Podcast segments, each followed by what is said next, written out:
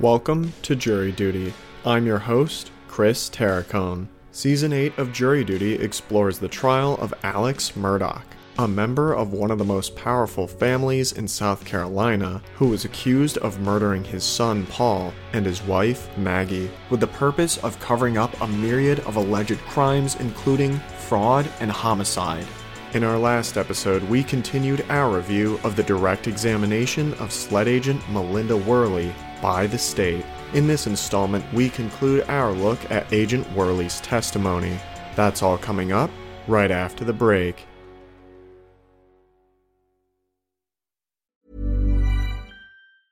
Wow. Nice. Yeah.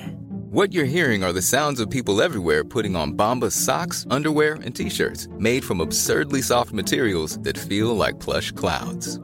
Yeah, that plush. And the best part? For every item you purchase, Bombas donates another to someone facing homelessness. Bombas. Big comfort for everyone. Go to bombas.com slash ACAST and use code ACAST for 20% off your first purchase. That's bombas.com slash ACAST. Code ACAST.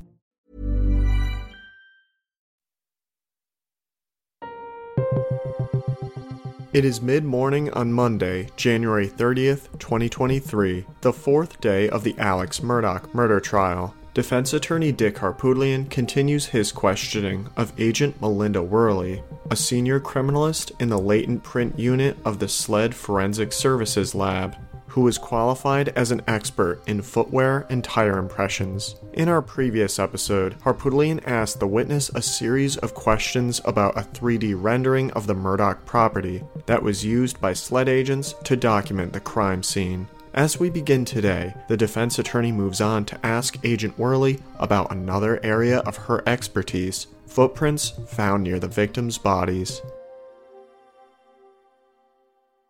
So let's talk a little bit about footprints, okay?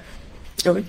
So I noticed in your report, correct me if I'm wrong, that you were unable to identify, either exclude or include, a number of different footprints in and around the feed room, bloody footprints, and other footprints because of the quality of the photography. Is that correct? I was able to attribute them to Paul's shoes, though. Well, we'll talk about Paul's shoes in just a minute. But what's the process to take a photograph of footwear or imprint that's recognized by a number of different agencies, including the FBI? What's that process? Place a scale, and preferably an L scale, around the impression and document it with the camera parallel to the surface so you get a straight on shot. Put it the camera in raw setting so you capture all the data with that photograph. So let me ask you. So the process is, first of all, you take a general photo- photograph of the impression, right? Yes. Doesn't matter what angle, doesn't matter what the lighting is at that point, correct? If you're just documenting that it's there. Yes. But when you go to take a photograph of a footprint for forensic analysis later on to compare it to a known shoe, you're supposed to do a couple things. One, you're supposed to have good lighting if you can get it, right? Preferably. Two, you're supposed to put a scale down next to it. I mean, because you need to understand how big or how small the foot is and the distance between the treads. So the scale's a little ruler, just a piece of a ruler that you put down next to it to get some idea whether what an inch looks like, what two inches look like. And that's really important, is it not? It is to make sure it's to scale. Okay. And then you're supposed to do a photograph straight down on it with, again, with good lighting so that you can have a, understand what you're seeing is straight on impression, correct? That's right.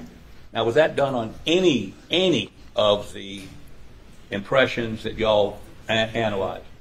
No, we didn't recognize on scene. I'm sorry? We didn't recognize on scene that there was footwear, footwear impressions in in the room. Well, that- that brings up another topic. There was a what appeared to may have been a footwear impression on Maggie's calf, correct? I couldn't say that that was a footwear impression, just an impression, Well, there was something on her leg that could have been a footwear impression, correct? possibly. Possibly. And again, they didn't put a scale. They didn't do any of this procedure, correct? That's right. And it was in dirt. Yes, so or mud one. And so once her body was removed from the scene, that examination could never be done. Correct? that's right. Matter of fact, none of the impressions could be examined after um, the next day at be- best. Correct? Not physically. Right. I mean, you couldn't go back out and take a new photograph. Right. So the procedures followed were not the procedures recommended by every agency and in your agency, correct? If, if I had realized that was footwear on scene, I would have documented it properly, yes. But since it wasn't documented properly, we can't include or exclude, except for Paul's, correct? That's right. Now, are you a uh, certified footwear examiner? I'm, yes. By who? Well, within SLED, yes. I'm sorry? Within SLED. Within SLED, but you- not peer reviewed or Oh, yes, I am peer reviewed. by somebody at SLED. Every, yes. And your analysis is that one set of those footwear impressions is Paul facing the back of the feed room, right? Right. And yet we know, and they're bloody, so he's already been shot. Right. And we know he, the initial shot, buckshot, very small pattern, in his chest, and came out underneath his left arm. Matter of fact, it was wadding under his left arm, and buckshot went through the back window and embedded in the windowsill. You documented that, right? Right. And then I think some of it embedded in a tree back behind that window, correct? I think, yes. And he's facing backwards, bloody footprints. Has anyone discussed with you how he got faced away from where he was shot? No? Were the footprints smudged as if he was turning? And there was blood dripping. He was stepping in the blood and leaving his own footwear impressions in the blood. I don't, I don't know that it was smeared necessarily. Well, we also know that a second shot, literally, his head exploded, his brain flew out. May have, we know there's hair and blood all over that door up high. There's actually hair and blood and pieces of his skull in the ceiling and around him, assuming the first shot would not have been immediately fatal because it didn't hit any critical organs. He would have been alive for some period of time after that shotgun blast to the to the chest.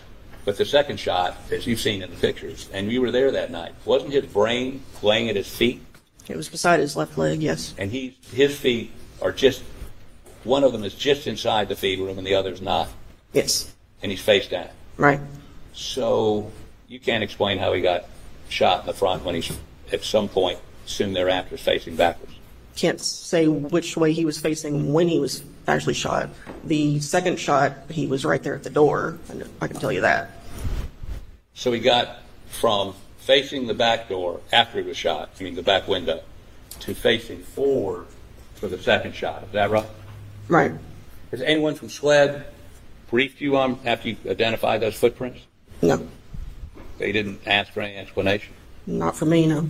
Okay, and you would agree that because of the way the scene was processed, most of the footprints you were unable to do any comparison to because of the way the pictures were. No, I was able to do a comparison, and they were mostly Paul's shoes. Other than those two. There was one right inside the door. There was one further to the left where the door was. Um, then there were at least two by marker one. And, and correct me if I'm wrong, at least one of those bloody footprints initially identified as Paul's turned out to be a police officer's, isn't that correct? Not, it wasn't initially identified as Paul's, no. But there was a bloody footprint near his that turned out to be law enforcement, correct? Yes, In the feet, right. in blood. Is that preservation of the scene that your, that your standards require? Not, not exactly, no. Not exactly. Should the police be walking through the scene? No, Do we know what other evidence they may have destroyed? I have no idea. That's right, we don't. Dick Harpoodlian shows Agent Worley a photograph. Have you seen this photograph before? Can you identify it? It's not one that we took But it, does it appear to be in the area you've been describing? close, yes. In- It's in the feed room. So you don't know whose feet those are? No. Okay. Did you check other foot impressions in the feed room and exclude Paul? No, There were other bloody footprints or impressions in the feed room. Did you identify them as Paul? I thought I accounted for all the ones that we knew of. Hey, it's Ryan Reynolds, and I'm here with Keith, co star of my upcoming film, If, only in theaters, May 17th. Do you want to tell people the big news? All right, I'll do. it. Sign up now and you'll get unlimited for $15 a month and six months of Paramount Plus Essential Plan on us. Mintmobile.com slash switch. Upfront payment of $45 equivalent to $15 per month. Unlimited over 40 gigabytes per month. Face lower speeds. Videos at 480p. Active Mint customers by 531.24 get six months of Paramount Plus Essential Plan. Auto renews after six months. Offer ends May 31st, 2024. Separate Paramount Plus registration required. Terms and conditions apply if rated PG.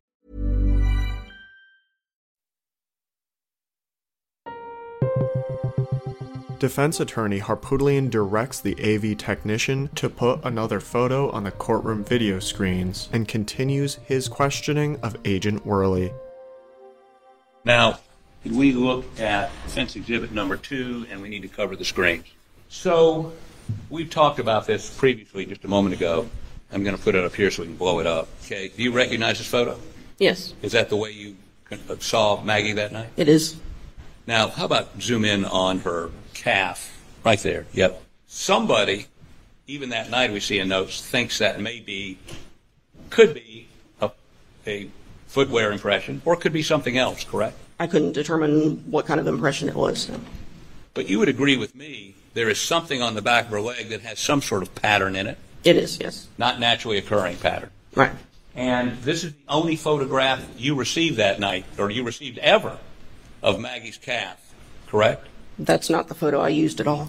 I'm sorry? That's not the photograph I used at all for my footwear examination. What photograph did you use? 420. Harpoodlian identifies the appropriate photo and Judge Clifton Newman enters it into evidence without objection. The defense attorney then asks Agent Worley to come to the monitor to answer his identification questions regarding the photo. How about point to the jury where that impression is on her leg? This whole area right here. And it has, if you blow it up, you can see some regular lines as opposed to irregular, right? It's, yes. Which would indicate not natural, but when I say unnatural, man made something caused that, correct? There's a distinct pattern to it. Okay. Now, were you able to, why were you not able to get significant definition to compare it to a footwear? I felt like I had enough definition. I just couldn't attribute it to any type of footwear. Any type of footwear? As far as any type of shoe, um, I wasn't able to attribute it to a specific type of shoe. Okay, now, and you would agree with me, there's no scale. Right. There's no multiple pictures of this from different angles for the purpose of giving you the more definition so you could make a comparison, correct? There's not. Um, so this was not done according to procedure. I mean, I didn't know about this on scene. Yeah, but as as your photographers take pictures, aren't they? I mean, wouldn't it be good just to put down a scale, no matter what? If I if I had seen that, we would have. But, I mean- somebody had. A lot of these photographs are taken without you present, correct? No, I was there. You were there for that photograph. Yes. And did you notice the mud on her, fo- her leg? No. But as you look at it now, you agree that a better photograph taken under the procedures of SLED and the FBI and everybody else could have given uh, you a, a better ability to match it to a piece of footwear, correct? I don't. I don't know that a better photograph would have given me better results. I I think I saw enough of it to know I wasn't going to be able to attribute it to a type of footwear. Without a straight-on shot, without a scale, without all the things recommended. I couldn't. I couldn't even say it was a footwear impression. I just called it an based, but impression. based on that based on that photograph. Yes. Which is not a photograph done to compare footwear. It- not ideal. No. Not ideal. It's not. There's no. The standards say that is not within the standards. Correct. Objection, argumentative. Can you answer the question? Go ahead. Question is, Uh, the question is. uh, I'm sorry, Your Honor. you understand the question? Yes. What's the answer? It would be better to take the photograph properly with scale. But you would concede this was not taken pursuant. And and what you're, what you're saying is no one appreciated the fact that it was a footwear or could be a footwear impression that night. So no one treated it like a piece of footwear. Right. But we know that same night they didn't treat any suspected footwear according to procedures, correct? No scale, no multiple pictures, no 90 degree, right? Right. Okay, thank you. Go ahead and take the stand. Agent Worley returns to the witness chair. So, did um, you participate in processing Alice's t shirt, shorts, and shoes? The t-shirt and shorts. Yes. Okay, and what did you do with that? As far as the LCD, Yeah. Um, we documented the entire process from start to finish, with the starting with the packaging that the shirt was in. Took the p- shirt out of the package, photographed it front and back, inside and out, to show how it was before we did anything to it. Uh, then we hung it up and applied the LCV, which is a liquid spray. Any stains that we saw after using the spray, we documented those with photographs without scale, and then we photoed with the scale.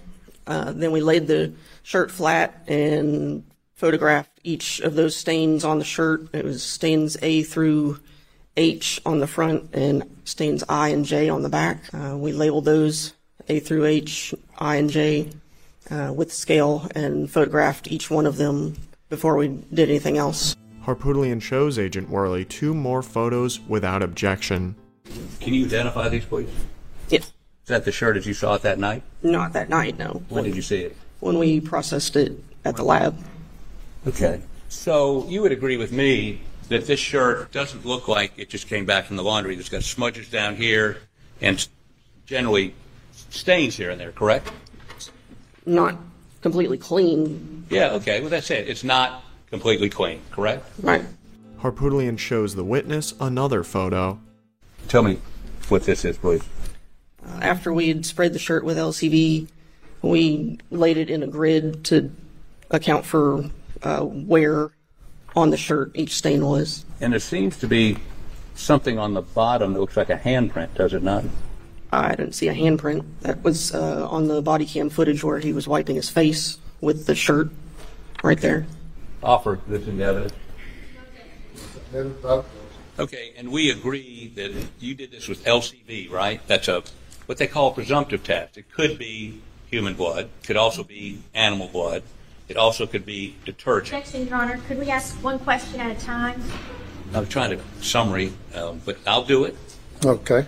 Could it be something other something other than human blood? It doesn't. It doesn't determine whether it's human or not. Right. So it could be animal blood, It's possible. could be detergent, Uh, not I, bleach, maybe. bleach. Okay. Um, what about organic matter like plants? The only two I know of really is bleach and rust. That Rust? Right. Okay.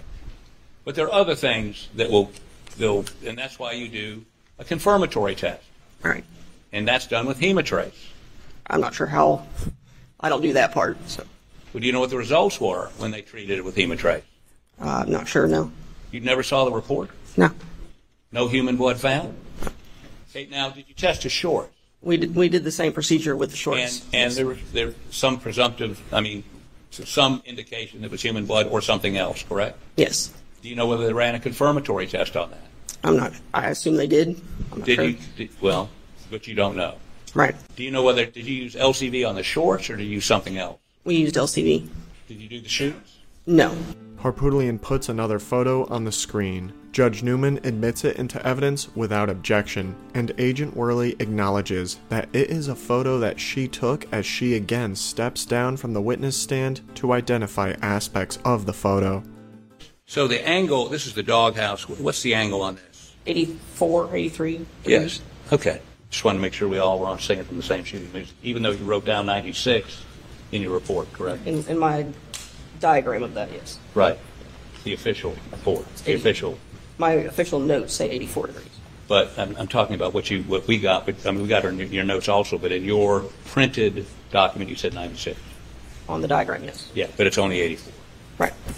Judge Newman invites prosecutor Savannah Gowd to follow up with the witness.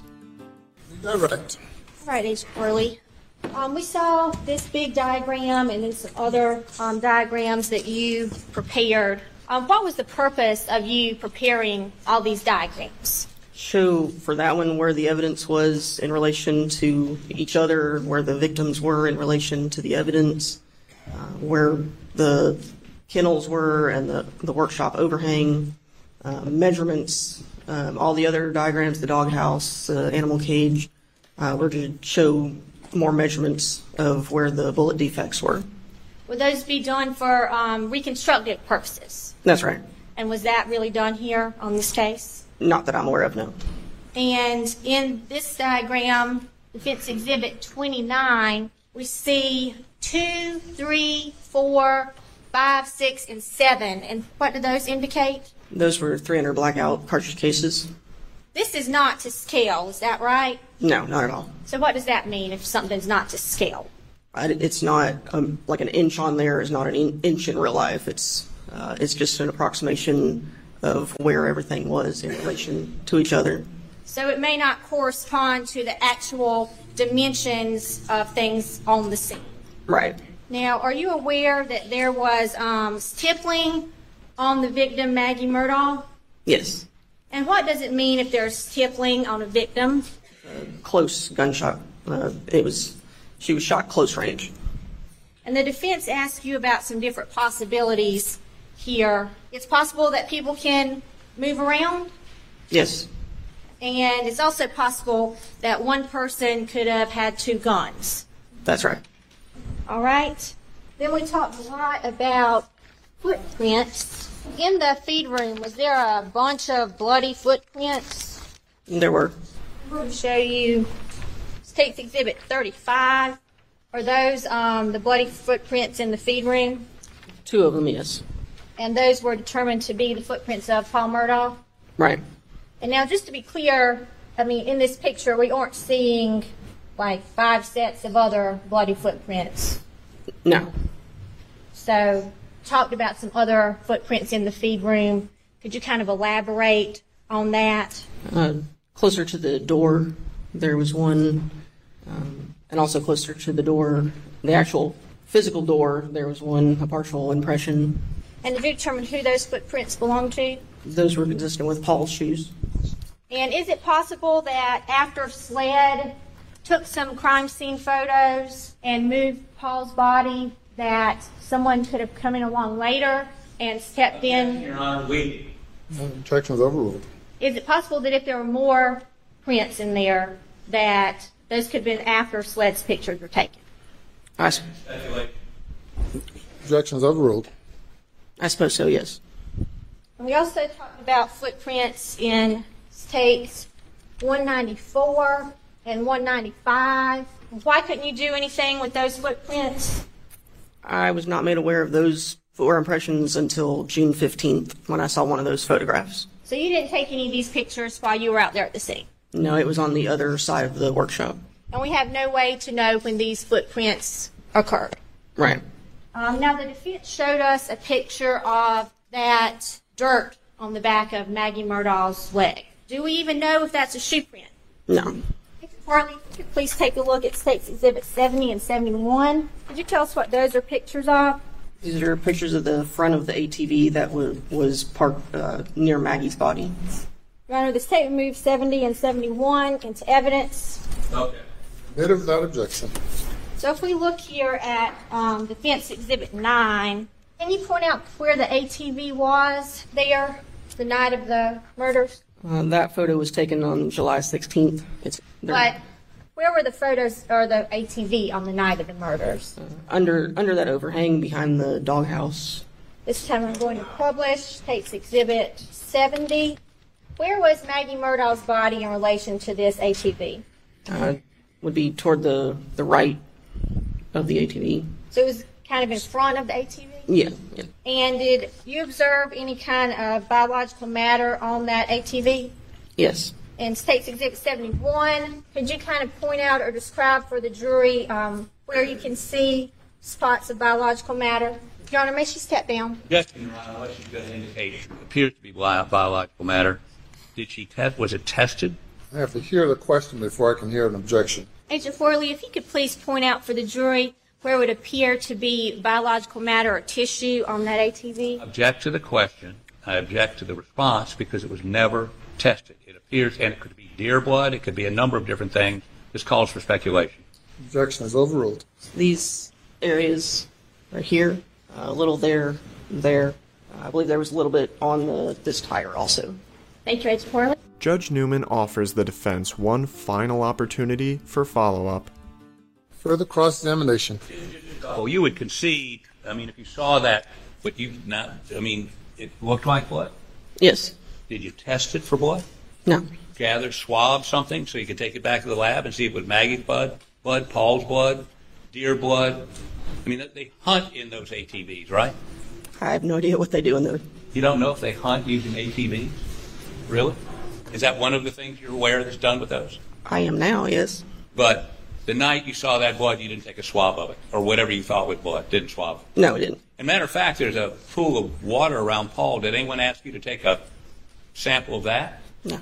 Determine whether or not there was human blood in it? No. Now, I'm, I'm looking at your shoe report. You specifically say on a number of these that the photograph is inadequate to do a comparison, right? I was able to. My result was it was adequate enough to determine outsole design. I, I couldn't. I'm sorry. adequate to do what? to determine the outsole design of the impression. Like I wouldn't have been able to identify it. Okay, on calls, the ones you've already said he was facing backwards, did you say that you had partials and at one point you didn't know which way the foot was facing? Did you say that? Uh, I'm not sure. Did you come to any conclusions about any, o- any of the other, I mean, did you match his footwear to any of the other bloody impressions in that feed room? Yes, Which ones? the one by the door, like right right in front of the What's doorway. the number of that? Item 105.1 it's facing the doorway. It says that out, the outsole design is consistent with item 103, Paul shoe. So you also say that the way you got scale was, and some of these were evidence markers, and then you figured out how big the evidence marker was, and that's what you used to get to scale. The the marker and the shot shells at markers 9 and 10 were measured. And that's not the best way to do it, is it? No. And um, in terms of sketch, we had do, you do, a pretty crude sketch, but have you ever been asked by SWED or the Attorney General's office to do this trajectory analysis that I asked you to do today? No, but I I don't necessarily do crime scene reconstruction. Who does? I'm not sure. We don't necessarily do that ourselves. We process crime scenes and document it, but we don't do reconstructions. But no one has consulted with you about a reconstruction. No one's come from SWED and said, let's go over these angles, or, you know, how did you conduct this, or nobody's asked you. Have you ever had a conversation with anybody from the Attorney General's office about this? No, I don't think so. Did they ever talk to you about uh, the video we showed a little while ago, of the process y'all used to try to make a 3D? Not with me, with others who who rendered the Faro software, the video. They talked to people that did the Pharaoh? Yeah, I believe so. What? Do I believe so. Yes. you know who that was and who they talked to? Do No. you know when that was? Not really. No. So they'd have a 3D image of the crime scene, um, and you don't know when they got it or what they did with it. They never talked to you about it. No. Thank you. May step down. We go to the jury room for a 10 minute recess. Please do not discuss the case. And with the conclusion of Agent Worley's testimony and the break called by Judge Newman, we bring to a close this episode of Jury Duty the trial of Alex Murdoch. Please join our next installment as we begin our review of the testimony of a special agent with the South Carolina State Law Enforcement Division. Also, check out the Crime Story Podcast Night Raid wherever you get your podcasts. And if you would like to listen to these episodes early and ad free, head over to our Jury Duty Crime Story Patreon page.